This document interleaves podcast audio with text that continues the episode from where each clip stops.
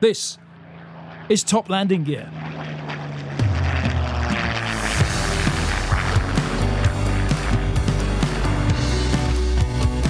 Hello, and welcome to Top Landing Gear Full Flaps, and to part two of our full length interview with an author who's written some of the most dramatic factual accounts of events in aviation history that you'll ever read. Yes, we were delighted to have been joined by Roland White, one of this country's finest aviation historians and writers, author of Stormfront, Into the Black, Phoenix Squadron, and Jez's favourite book of all time, Vulcan 607.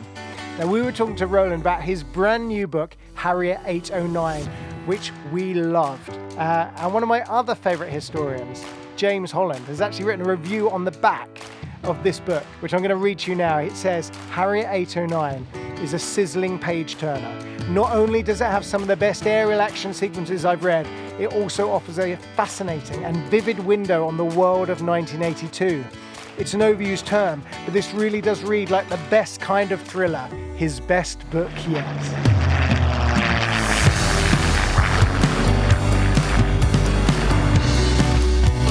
Actually, James, I love trying to bring to life the story of the, the Argentine side of the Yeah. story. Of, Did did you did you talk to Argentinian pilots?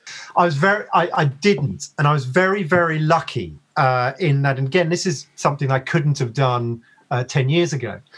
Very, very lucky uh, uh, for two reasons. One is that um, lots and lots of Argentine Argentine pilots, like British pilots, um, have uh, been interviewed by national newspapers and magazines and have have told their story um, in you know really compelling detail. Uh, and it was a question of sort of marrying their stories with um, the the story, the, the British side of the, the those encounters.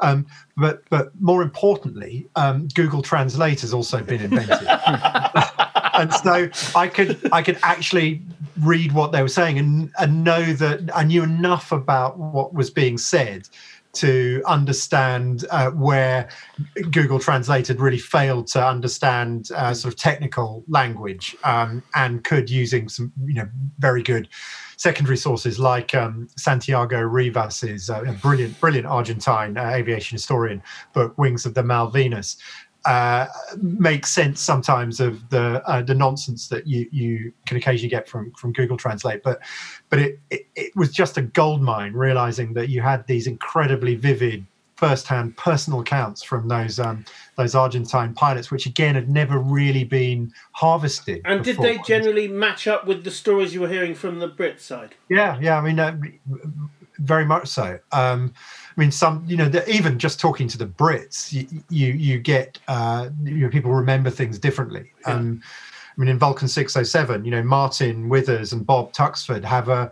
you know very very different recollection of the final refueling, and and they do to this day.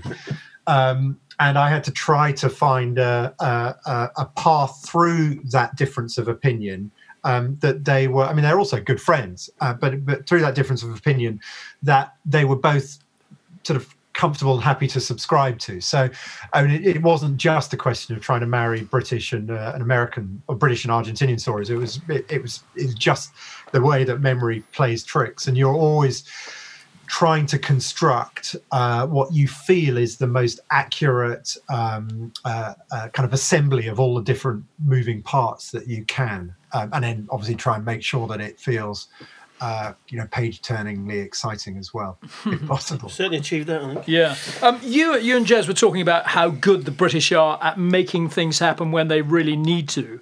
But I, I mean, I was just staggered in the early stages of the book at how unprepared we seem to be yet again. I mean, obviously, you know, we've all read Vulcan 607, and, and, that story is amazing how they're having to give convert old ashtrays that have been, you know, the refueling probes, and etc.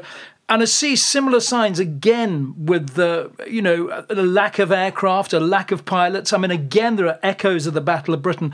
Were you as kind of dismayed as I was reading this at how really unready and unprepared uh, Britain was to go to war? I'm not not really. I sort of took a um, a, a- very different um, uh, view in the end. Uh, the first being that it was abundantly clear by the end of this that um, Britain was one of only two countries in the world that could conceivably uh, have mounted an operation to retake occupied um, and uh, uh, reinforced islands, defended islands, 8,000 miles from home. I mean, when you think that that's the distance from London to uh, Western China, you, you realize that the staggering um, distances involved and the sort of supply chain logistics that i mean uh, only britain and america could conceivably have done that. Well the uh, americans didn't think we stood a chance. No no no. I mean they, they, they really didn't. Um, and um, and you know, I think that there were, um, you know, there was some doubt uh, in um, in in MOD circles, mm. uh, in some MOD circles about you know whether we could or not. But the the other thing um, that that um, I suppose uh, led me to that conclusion um, that um, actually uh, we did rather well rather than being caught with our pants down was that you know you have to make a decision uh, when you're uh, um, structuring um, and uh, paying for and, and, and, putting together your armed forces what they're for. Hmm. Um, and we had made the decision that the job of Britain's armed forces, as we withdrew from uh, Empire, withdrew from east of Suez, was to play their part uh, in a European war fought by NATO against the Warsaw Pact. And so we became, certainly from a naval point of view, in service of that, experts in uh, anti submarine warfare. Um, and the role of Invincible and the subsequent ships in that class, Illustrious and Ark Royal, was supposed to be to make our contribution to a new Battle of the Atlantic uh, as the sort of lead anti submarine component of that, while the Americans had their strike carriers. Um, and so when the Falklands were invaded, and I've mentioned, I think there's a, there might even be an epigraph in, um, I think there is actually in, uh, in Harrier 809 from uh, Denis Healey saying, you know, when, yes. when the decision was made not to rebuild or not to, to uh, build a new generation of uh, conventional carriers to replace Ark Royal, uh, the one scenario that nobody ever put in front of me uh, to to argue that they were necessary um, in a, because the RAF simply couldn't do anything in this scenario was an invasion of the Falkland Islands, mm-hmm. and so you know the the the, the if Healey is to to um, to be believed, and you know I, will take it at face value, given it's only an epigraph. Um, that that was never a reason for you, you weren't going to configure your whole armed forces around the possibility that you mm. might have to um, uh, defend uh, or, or, retake the Falkland Islands. Certainly, there were contingency plans. Um, you know, there are there's stacks of them, and they changed shape, uh, and they were quite interesting to read. Um, I think they're called. Um, uh, uh, joint theatre plans, um, and they are, uh, you know, we had them uh, around the Falklands, around um, Rhodesia, Hong Kong. You know, that anywhere where there is a British interest, interest uh, there's a joint theatre plan uh, in place, uh, which sort of details the kinds of forces, the kinds of um, operation that might be mounted in response to you know varying degrees of, of threat. Um, and um, you can almost guarantee that the one thing that's not going to happen is anything that resembles the scenario painted in joint theatre plan. I mean, uh, the first thing you want to do when uh, and you reach for that uh, after you know Falklands has been invaded is to tear it up because it just you know, you know it'd be nonsense. Um, it just won't survive uh, real life. Um, is is the experience I've, I've had kind of looking at these around you know Belize or as it was British Honduras Phoenix Squadron, this Falkland Islands, and also um, Vulcan 607 as well. Um, what do you think the, the legacy of the sort of Harrier force in the in the Falklands went on to be? Well, I think it's the first thing to say is that I think uh, is that COVID you've got there. Yeah, it's only a small dose. Though, it's only a small. It's a short COVID, is it? James coughs throughout every single podcast. It's I spend hours taking yeah. it out of the podcast. You've all got used to it now, have you? Not really. No, it's fine. It's equally as irritating as it did with the first time. yeah. Okay. Well, I'm sort of feeling quite safe and yeah. here in my yeah. Um, but uh, uh, yeah, I mean, the, the, the first thing uh, is that it, uh, it, the, the the Falklands ensured that the Harrier became a kind of legendary um, kind of aeroplane to the British. I mean, you know that it had been seen as something of a kind of airshow novelty. Um, I think before that. You know, we loved watching it sort of pirouette and bow and sort of do its thing at air shows. But I, I'm not sure that it was taken enormously seriously outside um, uh, the circles of those who knew as a warplane, um, and it was, um, you know, famously sort of described as being incapable of carrying a matchbox from one side of a football field to um, to the other, and you know, winning a fighting war um, in sort of very difficult circumstances uh, gave lie to that. And it also also showed that um, sort of perhaps underappreciated uh, attributes like uh, extraordinary reliability, um, flexibility, um, and um, uh, uh, robustness were as important when it came to winning a war um, as uh, you know being really really fast uh, or being able to fly really high or, or kind of looking pointy. And so you know the harrier had unarguable uh, attributes which uh, helped us and being vertical takeoff my god that you know, that was critical so it changed its own reputation um, it also success in the Falklands also ensured the long-term survival of uh, British fixed-wing carrier flying. Um, and it uh, you know we cancelled the sale of Invincible to Australia. Um, the cuts that John Nott had proposed to the Royal Navy um, were were reversed.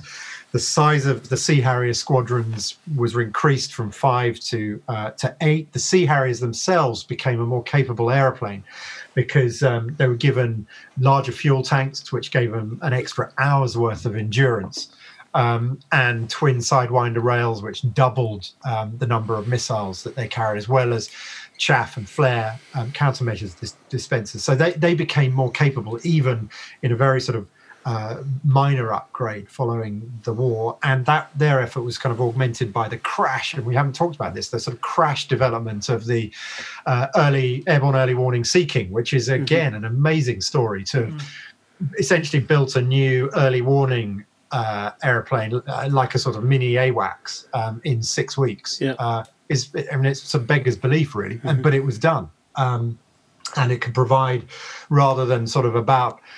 Uh, 30 seconds warning of Exocet attack, uh, about um, 11 minutes, which was time enough to perhaps vector a Harrier um, into an intercept. But so it ensured the survival of British carrier force. But but it also, um, I think, sowed the seeds of what uh, has become, as I understand it now, an incredibly uh, close um, and effective and, uh, and still much misunderstood uh, joint exercise between the Royal Navy and uh, the Royal Air Force in bringing the F 35 into service as our new carrier aircraft on the Queen Elizabeth carriers. I mean, the, the, the commanding officer of 617 Squadron at the moment um, is is a Royal Navy officer. It's a Royal Navy pilot. I mean, that, that sort of feels unheard of. If, um, if, if we were going to uh, uh, kind of cast our minds back to the sort of inter-service rivalry that existed in 1982. Yep.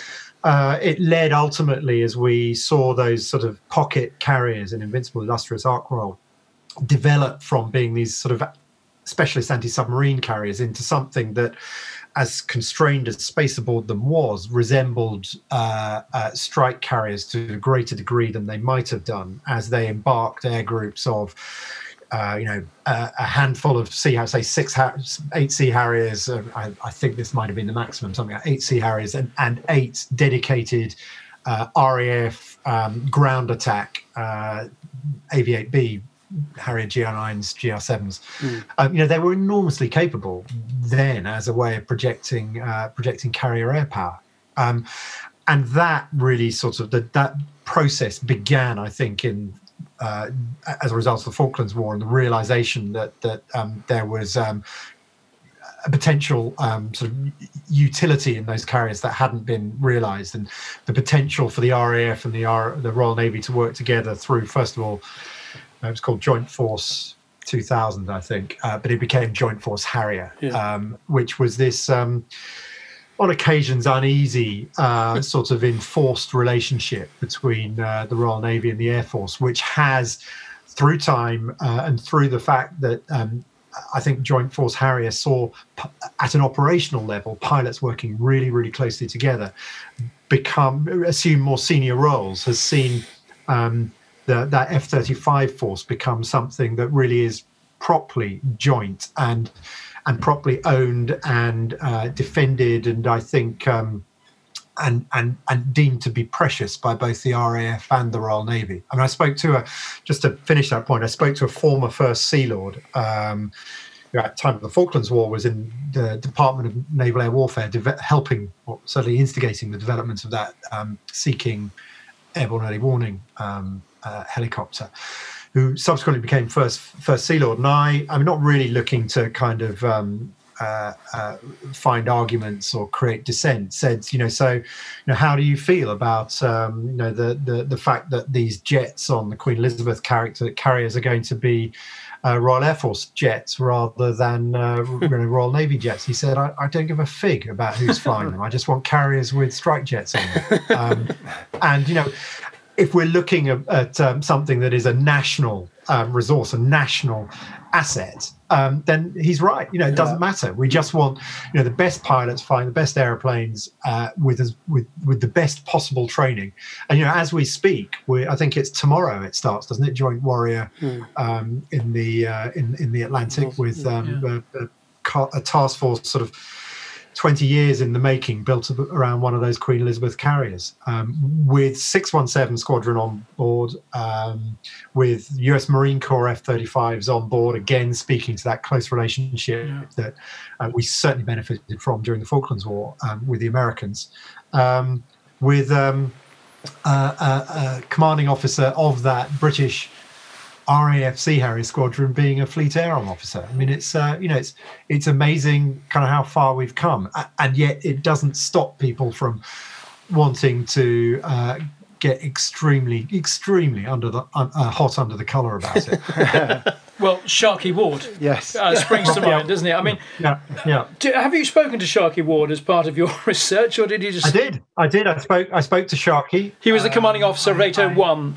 Naval Air Squadron. To, yeah. So Sharkey. Uh, I mean, he's, he's uh, you know undoubtedly uh, one of the sort of legendary figures to have emerged from Falklands War. You know, he he has always sort of struck me as a character who, in kind of demeanor and outlook and attitude, uh, was like those kind of World War II leaders, like you know, yeah. Douglas Bader or uh, um, Orde Wingate or David Stirling. You know, somebody who, you know, God, you want somebody like that on your side in a war. I yes. mean, you know, whether whether whether you they'd make a great sort of peacetime general is another other story. But if you, if you've got to go into battle, you want somebody uh, with um, as hard nosed an attitude uh, as as somebody like Sharkey uh, somebody who um, has not a, an, one iota of self doubt about him. And he went there wanting a war because he wanted to show just how capable the Sea Harrier was. And, and it was a capability that he'd been instrumental um, in, in uh, developing. And, uh, you know, he did exactly that. And he couldn't have been uh, a more dynamic uh, or effective leader of 801 Squadron um, there. But he you know, and, and, you know, he was a product of his time as well. You know, he'd lived through um, the demise of, uh, of, conventional Royal Navy carrier aviation. Um, you know, there was an enormous enmity between um, the Royal between Fleet Air Arm and, and, and, the Air Force. I think possibly less noticed by the Air Force because they were the larger party. You know, they didn't realise that somebody was shouting at them, "Oh, it's Fleet Air Arm." um, and but um, you know, the, the Fleet Air Arm having seen themselves sort of denuded and reduced and barely survive into the 80s, felt it acutely, uh, acutely, and um, and were, were were not slow to pick up on any kind of perceived um, slight. Um, and uh, you know that's it's it's understandable. I mean, it really really is. Um, and but I, I think it's um, I mean it was definitely also something felt by one or two of the uh, members of the the, the RAF um, Harrier squadron that went down um, aboard Atlantic Conveyor. I mean, you know, um, there were uh, um, senior officers um, down there, Royal Navy officers down there, uh, who were really they were unhelpful. Uh, they didn't want the RAF on their carrier. They wanted it to be uh, a fleet air arm um, uh, exercise. Um, and um, they they made life hard for them. And um, the the the antipathy that has sort of um, been held sort of ever since, and you know it it's it it, it doesn't go away, was not unfounded. And I, you know, it's a real shame. But I've done my very best to to try to present a sort of balanced view in, this uh, and show where um, if uh, somebody uh, uh, had felt that they were hard done by or, or, or, badly treated, I've explained how and why, but also perhaps tried to explain um, where some of the thinking um, or motivation for that had sort of come from. So, you know, it's not been my intention to sort of denigrate or traduce anyone. Um, yeah, but really, though, which and, is it, RAF uh, know, or Navy? I hope it doesn't say which, which, which, side do you come down on, RAF or Navy? Come on. Fifth, fifth. don't uh, don't yes, bite. I do. I do. Don't I, bite, Roland. but Ron, I was, I was, actually I was interested because also in other Royal Naval books um, about the Falklands, there is real um, anger at the amount of money that was spent on the pointless, I'm sort of in inverted commas, yeah, yeah, black yeah, buck yeah. raids uh, by the Vulcan. And I, I, I, you mention it again in this book as if it were a really key part of the Falklands War, the the, the black buck raids. And I just wondered at all if your if your mind might have been changed about the value of those uh, because of the the animosity I, towards everything that the RAF no, did. not really. I mean, no. uh, you know, I uh, the, the I, you know, this this is this is evidence of just how thin-skinned an author is. I remember when Vulcan 607 was published, and about the sort of fourth or fifth review on Amazon was from a from a woman uh, who, uh, who remains anonymous. and she's an Amazon reviewer. Said, "Oh, more RAF PR. They've got the most effective PR oh. machine banging the drum, and they never even hit the runway." And I thought, "Oh, I'll show you. I'll write a whole book about the fleet era. I'll show you I'm neither RAF nor Navy, but, uh, but, but you know, I have enormous respect and, and admiration for for them both. Um, and um, and you know."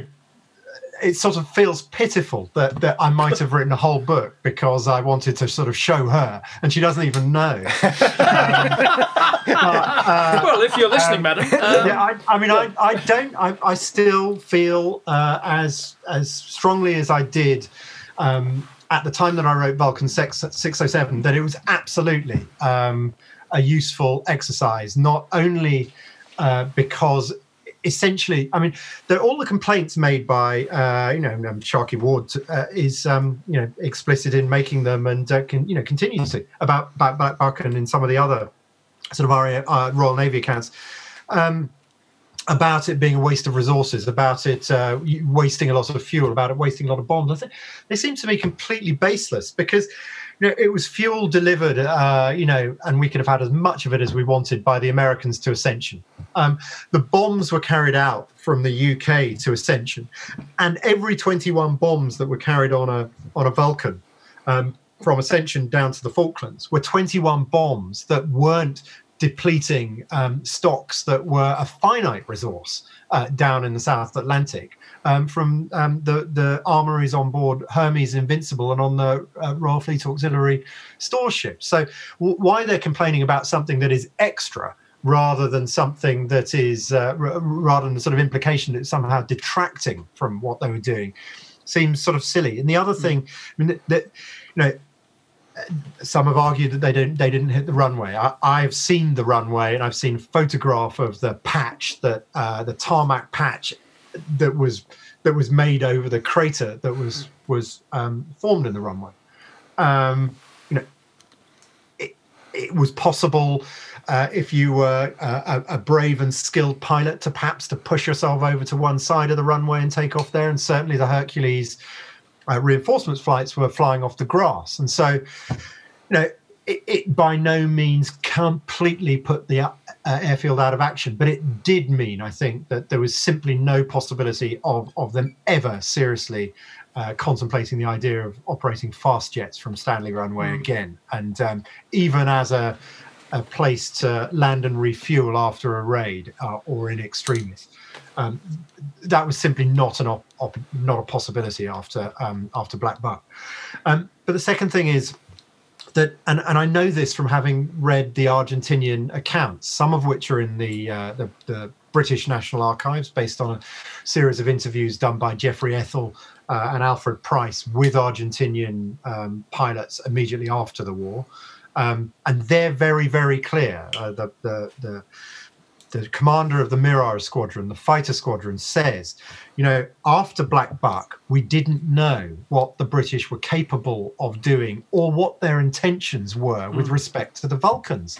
And we had no choice but to assume that mainland bases of Buenos Aires might be in their sights. We had to provide some kind of defense of um, the Argentinian mainland. And so, on by the end of the day on May the first, having lost two mirages to Sharkey Ward's um, squadron, um, and uh, and uh, uh, having seen uh, what the uh, the Vulcans uh, might be capable of doing, they withdrew from the from the the fight. The, the mirages, the the, the elite. Um, Argentinian fighter squadron, as opposed to the daggers which were used for attack missions, just didn't really take part again.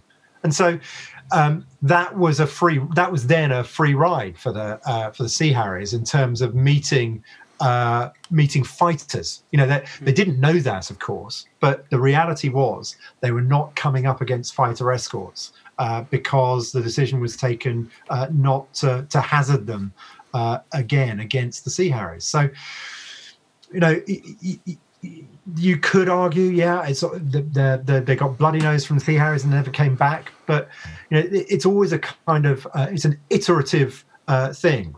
A decision made uh, uh, uh, to withdraw those mirage is going to be made up of a number of different elements. Different things feed into that. Uh, the decision made is is a result of weighing up all those various considerations, and and to, to sort of I know, ar- ar- argue because you would prefer to have done it all on your own and take all the credit and kudos for it.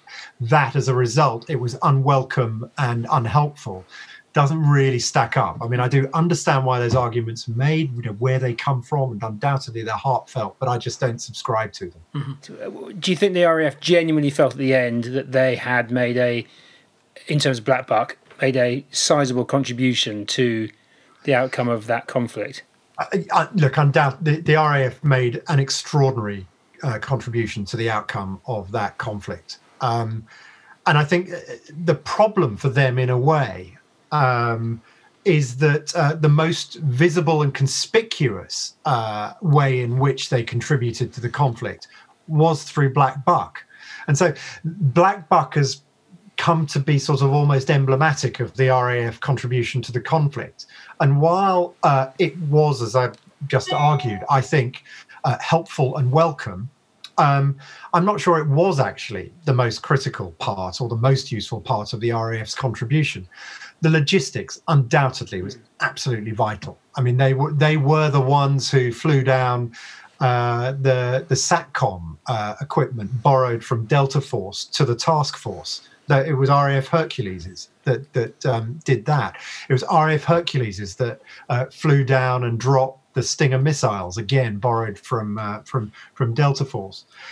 It was RAF Herc- it was RAF Herculeses that um, uh, were uh, supporting the effort in Chile. Um, sometimes sort of repainted in uh, Chilean Air Force Yeah, um, colours, and sort of flying around uh, Chile. I mean, they've got some of the spelling wrong. Um, Yeah. uh, they, they, they were still there, and I've Oh, seen. yes. I've got. There's a photograph in in Vulcan six, uh, Vulcan six and seven, not not that one in Harrier eight oh nine.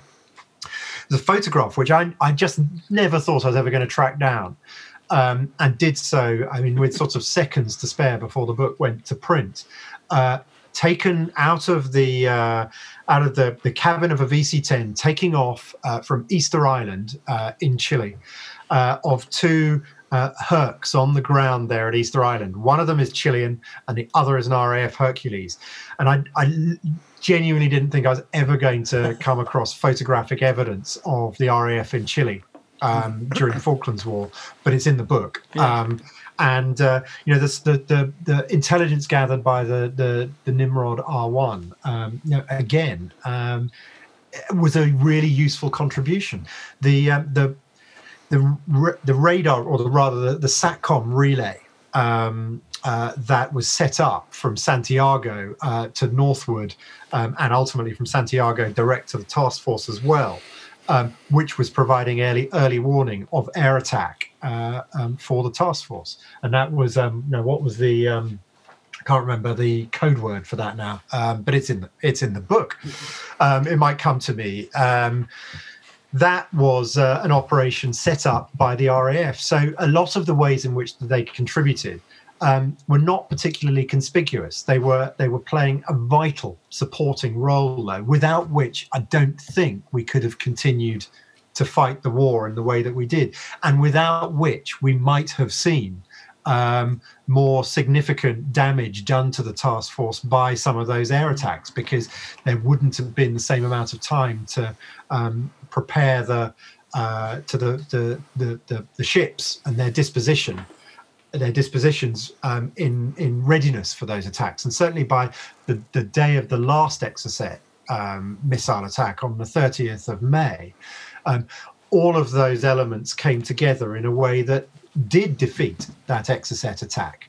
Um, and um, you know that uh, you know as was written in a, uh, um, a report after the war uh, into um, what happened on the 30th May and that final Exocet attack, and the conclusion they came to was, you know, look, um, we might not know quite where that Exocet, landed, but the countermeasures we put in place, the warning that we provided ourselves um, about uh, uh, the the incoming raid mm. um, through uh, intelligence coming from the mainland, all contributed to us ensuring that we were not hit by an exocet on the 30th of May.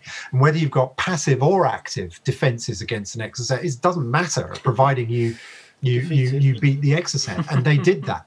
And so, even though there were no more land uh, air, air launched uh, exocets actually in the in the locker for the Argentines.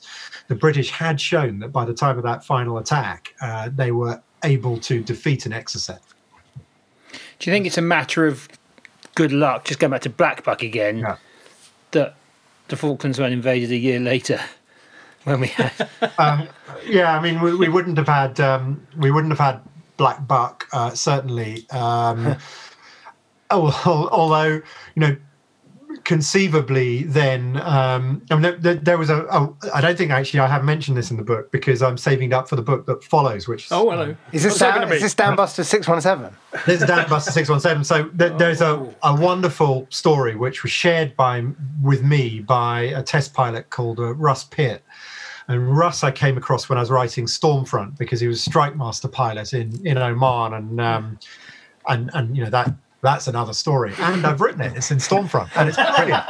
Um, but uh, Russ said to me after uh, after I'd written Stormfront, you know, there's a whole lot of other stuff which I got up to, uh, you know, like flying MiGs um, during the Cold War, which uh, um, uh, it, it, might be quite interesting. You know, do you want to talk about it? It's like, yeah. um, and he was a test pilot um, at Boscombe Down in the uh, in 1982. Um, and after the war, actually, he he test flew the Pucara, um, which rather like your Puma, James, came back um, as the bounty from uh, from the Falklands. Um, but in 1982, he was uh, test flying um, Tornado, um, and uh, he proposed when there were all sorts of uh, quite uh, ingenious and and uh, novel proposals being made to use a, a fatigue life expired, almost fatigue life expired tornado prototype, um, which um, you know really was not going to be much use to anyone uh, but a museum or for spares. Um, to mount a one-way uh, mission um, to the Falklands, um, uh, supported by Buccaneer tankers, and they did a whole load of um, tanking trials uh, using Buccaneers from Honington and uh, tornadoes from Boscombe Down to make sure that that that that, um, that was a capability that they had. He was then going to uh, uh, he proposed doing a low level um, uh, ingress towards mainland target in Argentina, specifically the uh, runway at Rio Grande, where the um, the uh, Étendards, super Étendards were operating from 500 miles at low level um, to defeat the radars. Uh, screaming in low uh, in what might have been quite an effective uh, runway attack, possibly using JP233, which was in its infancy at the time, which was specifically designed for a runway attack, before the airfield had time to prepare their uh, their, their defences. Scream over the Chilean border um, and eject and just throw away the jet. Um, that that was uh, that was his proposal. Um, you know, if this is going to be useless junk in uh, in a month's time, we might as well throw it away with some style. Um, but, Poor old pilot. yeah, yeah. So that was Russ's idea. Um, Have you have you flown, flown a Harrier, Roland? uh, no, I in never one? Have. Sadly, uh, I got a, you know, if if only. There's some of the, just some of the descriptions of the flying in the cockpit. I don't know. You've flown a Harrier, I've flown in a Harrier. but I ju- I ju- for no, me, I mean, it's, it's it, it, incredible. It, does, it, it wraps it up. It, it, you were there in the seat when, when I read the book, so Yeah. well done Oh, on that. thank- It's- thanks, James. I mean, I, I, I've never flown a Harrier, but given that Viffing uh, was not actually um, a feature in the air combat, um, I, I have been lucky enough to fly in a Hunter and a Buccaneer. Um, Oh, and, lucky thing. I've, I've had sort of some uh, kind of physical experience of, of what twisting and turning in a fast jet sort of Yeah. feels like. No, I, I, I actually was lucky enough to, to VIF in this Harrier.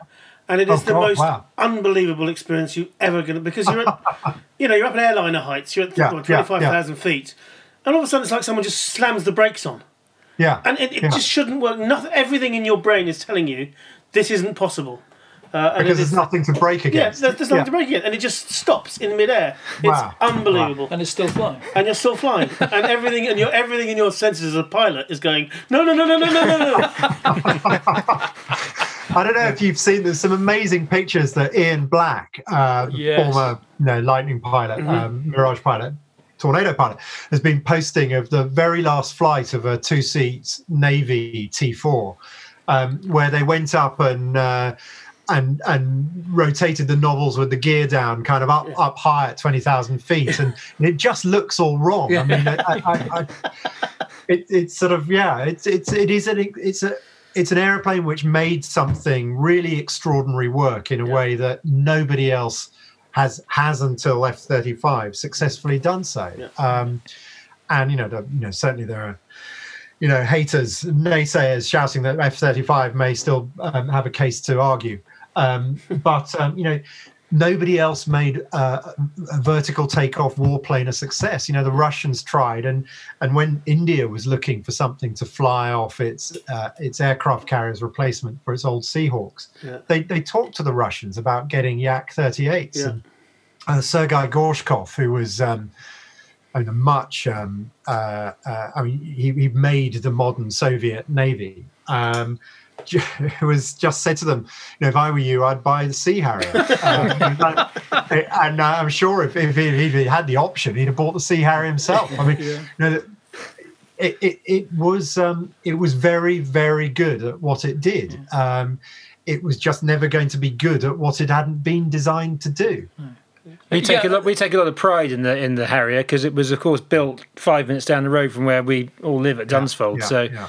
the history, you know, sadly, maybe not much longer there. But um, you know, it's it's a great thing that it was built so locally and uh, Oh, it's a it's bit, fantastic. yeah, there's a bit of history Um, around it. at the at the Top Gear test track. yeah. Yeah. And, and we've sort Yeah, of I mean- adopted that name slightly, but um, I have to say, Roland, uh, you've you've paid great tribute to to a wonderful aircraft with with Harrier 809. I, I- I feel our time is probably up with you, which is which is a great shame because we've barely scratched the surface of this wonderful book, Harrier 809. But thank you so much for writing it because it is full very of the kind of you. most incredible detail. It, it's it's fascinating and and so great to talk to you. Thank you. Oh, that's so kind of you. Um, you know, I sort of slightly feel like I've said so much that nobody's going to buy the book now. But but, um, but but Roy, we never did talk about the air combat. Honestly, that the air combat's brilliant. You're right, right there, full of whooshes and bangs, and brrr. you'll love it. It, it is great. I mean, you know, I, I, I wanted to try and write a, a real life thriller, and uh, you know, I hope, hope it sort of hits the spot. Oh, totally. no, it's brilliant. Absolutely brilliant. Roland, thank you so much. And best of luck with this book and best of luck with the next one. Can we have some advanced copies of that one too? of course. Just don't expect them anytime soon. Uh, And good, luck- I mean, good luck with the podcast. I've thoroughly enjoyed um, talking to you all, and I'm thanks for the opportunity to talk about the book. Thank you. Thanks, Roland. That was Roland White. What a lovely man. One of this country's finest aviation historians and writers. Harrier 809 is out right now on hardback, ebook, and audiobook. Go check it out. You will not be disappointed. Top Landing Gear will be back next week with a special on the 1969 Daily Mail Air Race. Fantastic story. We'll be talking Phantoms, Harriers, and we'll be talking to the pilot of the VC 10. See you next week.